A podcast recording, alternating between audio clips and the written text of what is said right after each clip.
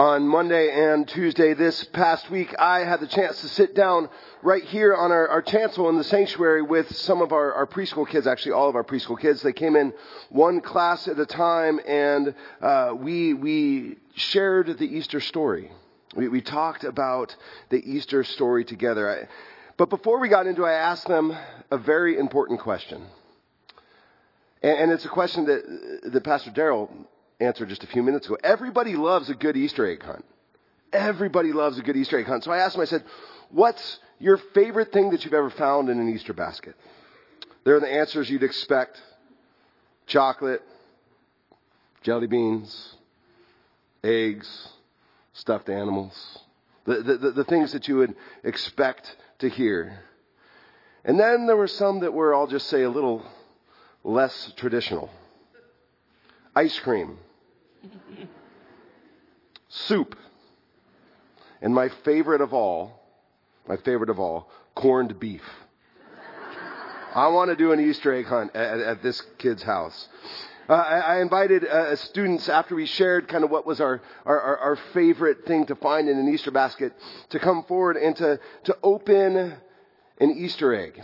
To open an Easter egg and, and these eggs tell the story of Easter, starting with Holy Week, or starting with Palm Sunday and walking all the way through Holy Week to Easter. So inside the first, there's a, a figurine of a donkey or a colt, reminding us of Zechariah's prophecy, a humble king who would arrive in Jerusalem announcing a new type of reign, announcing a new kingdom. So, of course, then, every time that I said donkey throughout the rest of the story, what'd we do? Eon. We eon every single time. So the kids love that. Next were silver coins representing how much Judas traded to turn Jesus in. Then a chalice because Jesus had dinner with his best friends that week. We, we talked about what we put in chalices, what we put in cups. There was water, there was milk, there was juice, there were smoothies. And one little girl raises her hand and says, Sometimes my mom puts wine in one. then there were praying hands. Because after the dinner, after Jesus ate dinner with his best friends, he went in to the garden. And I reminded the kids that that we can go to God in prayer when we're worried, when we're scared, when there's things on the horizon that we're not ready for. And then the contents of the eggs, they took a, a bit of a turn, and that's because, let's be honest, Holy Week takes a turn at that point. And it's difficult enough for adults to begin to comprehend, let alone three, four, and five year olds by the time the second class came in to, to hear the story, to open these resurrection eggs, I knew that there were some eggs that I needed to skip. But none of the classes shied away from the difficult parts of the story.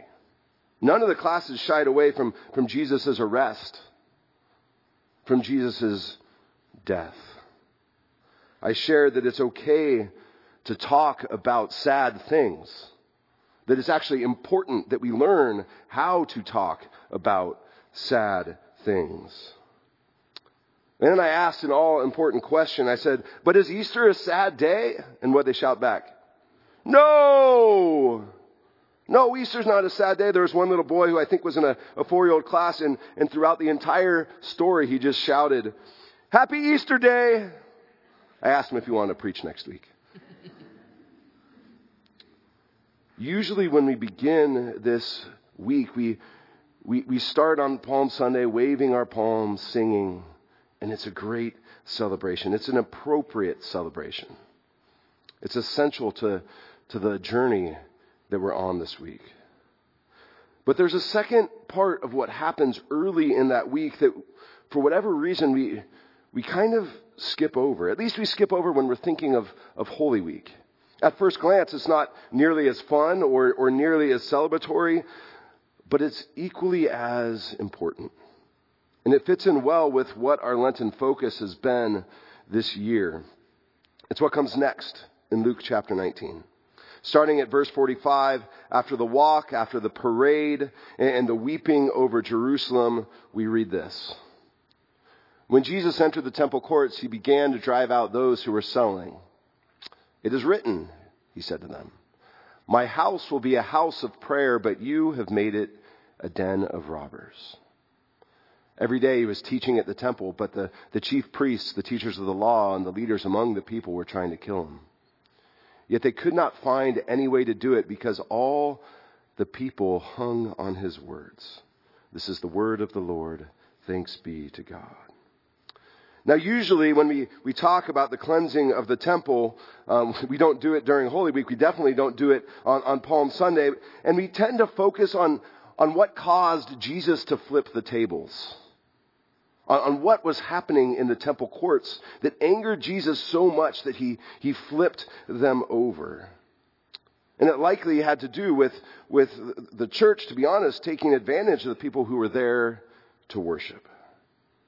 But this morning, I want to I want to spend a few moments on what he says as he entered the courts. My house shall be a house of prayer. My house shall be a house of prayer.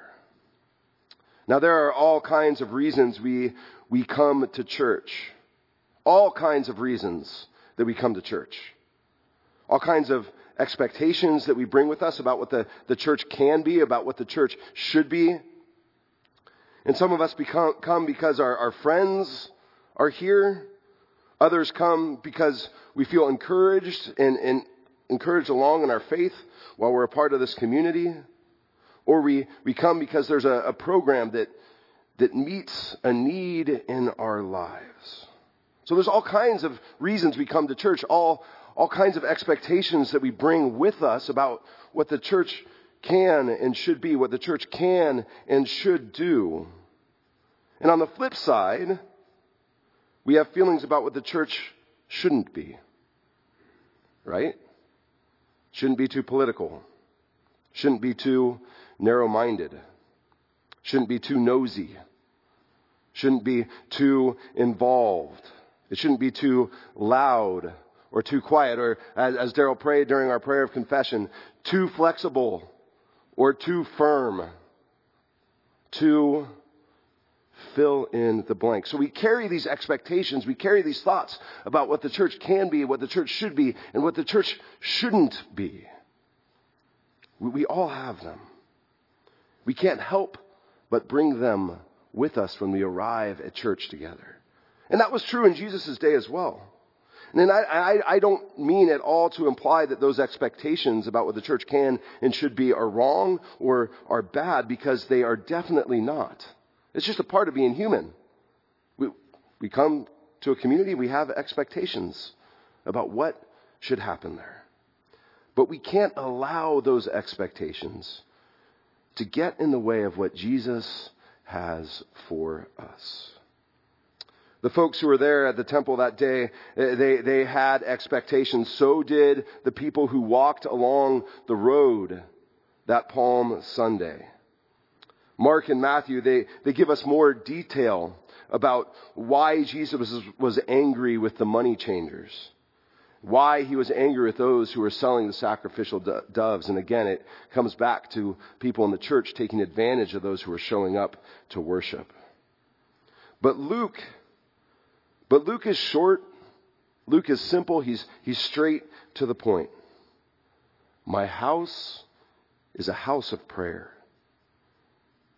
My house is a house of prayer.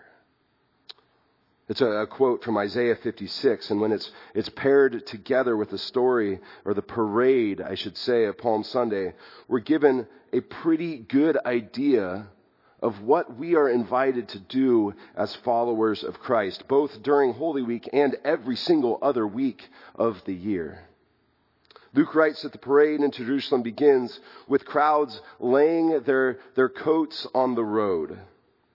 And for whatever reason, Luke doesn't mention the palms, but Matthew, Mark, and John all mentioned palms. In the first century Jewish mind, palms, they were a, a symbol of liberation. They were reserved for the Feast of, of Tabernacles, which pointed toward the end times, toward, pointed toward God making all things new. In Passover, which was the reason crowds were in Jerusalem in the first place that day, focused on sacrifice, focused on atonement, the forgiveness of sin. So the use of palms on Passover would have seemed odd. It would have caused the attention of, of people to kind of say, what, what is happening? This is different. Something else is going on. It would have stirred up all kinds of expectation. A couple years ago, when I, I walked along the road that at the very least follows the route that Jesus took into Jerusalem with my uncle, two things stood out. Two things stood out. First, as you, you stand on the Mount of Olives, kind of looking down into the Kidron Valley over into Jerusalem, no matter what twist or turn the path takes, you can feel the presence of Jerusalem. In most places you can, you can see Jerusalem, but you can, you can definitely feel that Jerusalem is there. Second, the road itself is really narrow. The road, the road itself isn't all that big. There were moments we were walking where a car would come and there was barely enough room to jump to the sidewalks to get out of the way. There definitely wasn't a two lane, two lane road. It's very, very narrow. It wasn't all that hard to picture people stepping out onto the road from their homes, from their, their shops, the places they work, after hearing or, or seeing the commotion. It would have gotten loud very quick. I imagine that as the parade pro- progressed, the participants knocked on doors. They waved people over. They said, Hey, come check this out. Come see what's, what's happening. Even if they couldn't quite explain it all, they knew it was one of those events that was happening in their town that you did not want to miss. It's a great reminder for us to, to use what we have, the equivalent of our coats, the equivalent of our, our palms, the equivalent of our voices, the equivalent of our feet, to invite other people along the journey. Now, Luke writes that somewhere along the journey, Jesus, he pauses. He pauses and he, he looks out at the city in front of him and he weeps. I've always wondered how many people actually actually saw Jesus stop and, and weep in this, this moment. It's not unreasonable to think that the crowd was so big that they couldn't all see him stop, that they couldn't all see him weep, and they just would have been caught up with the commotion of it all and they, they wouldn't have experienced it. There's a, a, somewhat modern church built along the path where many believe that Jesus stopped, and the architect designed uh, this church in, in, the shape of a, a teardrop. Uh, and in the front of the church, at the altar of the church, there's a mosaic that you can see up in this picture, a mosaic of a, a mother hen gathering in her chicks. The artwork points to Luke 13, a moment well before the Palm Sunday parade, when some of the religious leaders, they encouraged Jesus to, to, to leave Jerusalem because Herod was out to get him. And Jesus replied that there was more to be done in the city. There was more ministry to be done, that there was, there was more life to live, and that he couldn't, couldn't leave yet. And so he says, Jerusalem, Jerusalem, how long, how I have longed to gather you together like a hen gathering her brood safely under her wings. If only you were willing. This time, as he approaches the city and as the party stirs around him, he grieves. He grieves. He stops to weep, to lament a missed opportunity, to grieve what could have been and what was to come. His tears don't just remind us that lament is an important part of life, though it definitely is. They also remind us that it's important for our own hearts to break for the things that break God's heart. His tears are an invitation for us to weep over injustice, for us to weep over broken relationships, for us to weep over death, for us to weep over pain we experience, for us to weep over the pain that other people experience. Now, when something awful happens in, in our world today, it's only natural to have the sense where we just want to do something. We just want to help. Anybody else have that experience? Like when, when something, when Monday, when that shooting happened, you wanted to do something, didn't you? Right? There's this, ah, I want to do something. I want to respond. In that sense, that, that feeling of wanting to respond, to do something, it's important and it's valid. And Jesus hitting pause here reminds us that lament itself is actually an action. It is actually a response. Weeping is doing something. Weeping is responding. It's not frivolous. It's not a pointless act. When we lament the truly awful things in our world, we begin to engage the heart that God has for our neighbors. We see them in new ways. We notice needs in parts of the world that we haven't paid attention to in the past. We're more kind. We're more patient. We recognize a stranger that we wouldn't have ever noticed before. Jesus weeps over both the people he knew well and the people who didn't give him the time of day. And we're invited to join him in that weeping. The parade processed into the city and then he made his way into the temple courts. And I imagine a lot of what he saw was what he expected to see. He had been there before. He, he had seen what had become of, of the temple. And I think he kind of got there and he, he said, Oh, it's still this way. And so he wept. The place of worship had become something it wasn't, wasn't intended to be. It wasn't intended to be. So later in that week, at some point, he, he returns there again. I remember standing on the Mount of Olives looking toward the walls of Jerusalem with our guide. Before he left, and, and let my uncle and I uh, alone to walk down that road and, and toward Jerusalem. And he, and he pointed, he pointed to the Temple Mount.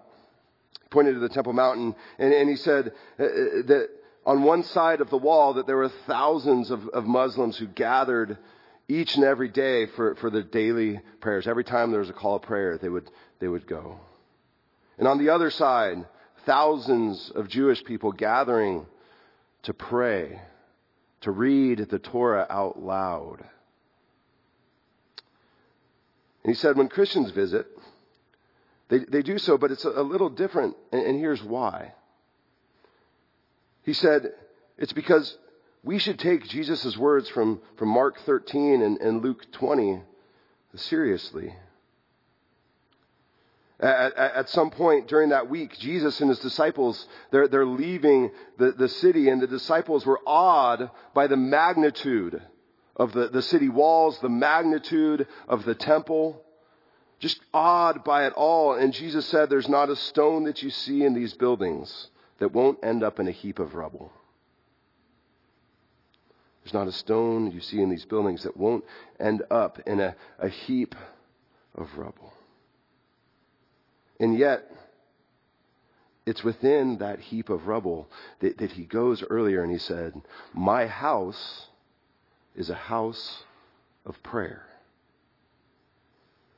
The tears that he sheds on Palm Sunday pair well with the flipping of the tables later.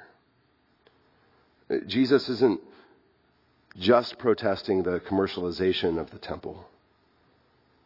He's giving a warning one that was particular to the temple. In the same way that it had been decades earlier, the temple had become a, a public focal point.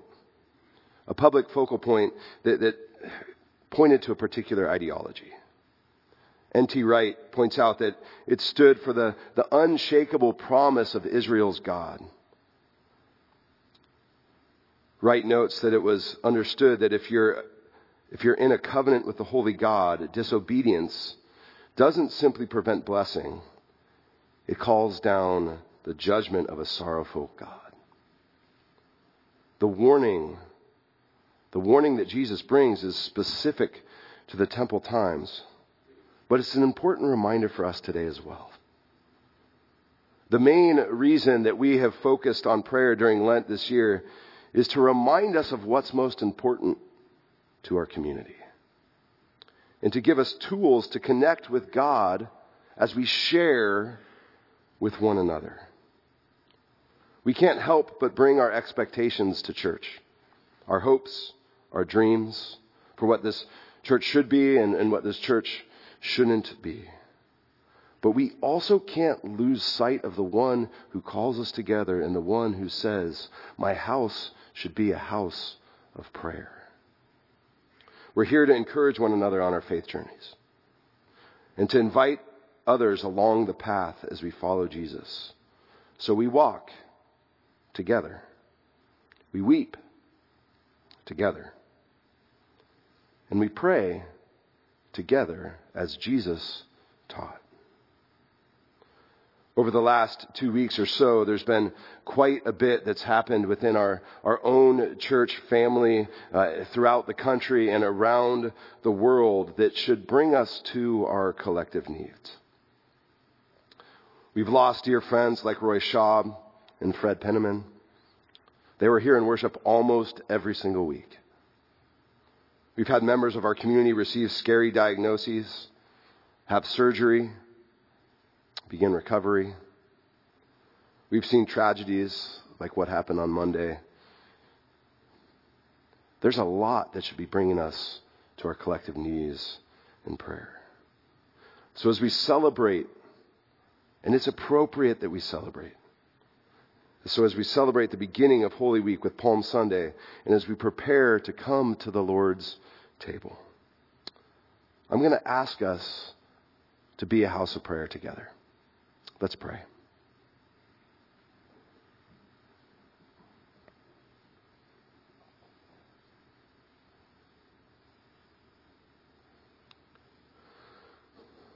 Holy God, thank you for the celebration that's Palm Sunday.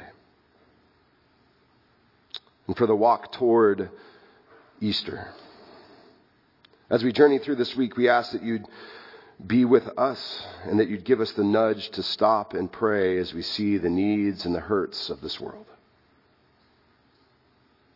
We lift up the families of Roy and Fred and give thanks for their faithful commitment to you and to Westminster. God, we pray for Bill Harvey, for Phil, and for Nancy. God, where, where healing is needed, we ask that you would intervene and in the places where peace and comfort are needed. We ask that your presence would be felt in tangible ways. God, we lift up the families of the seven lives lost at the Covenant School last Monday. We pray for the church, for the school, for the pastor, and give thanks for the school headmaster and student who gave up their lives protecting others. God, you know our hearts. You know what's bringing us joy and what's weighing us down, and we, we carry those things at the same time. So, in these next few moments, we lift up our personal prayers of petition and silence to you. Lord, hear our prayers.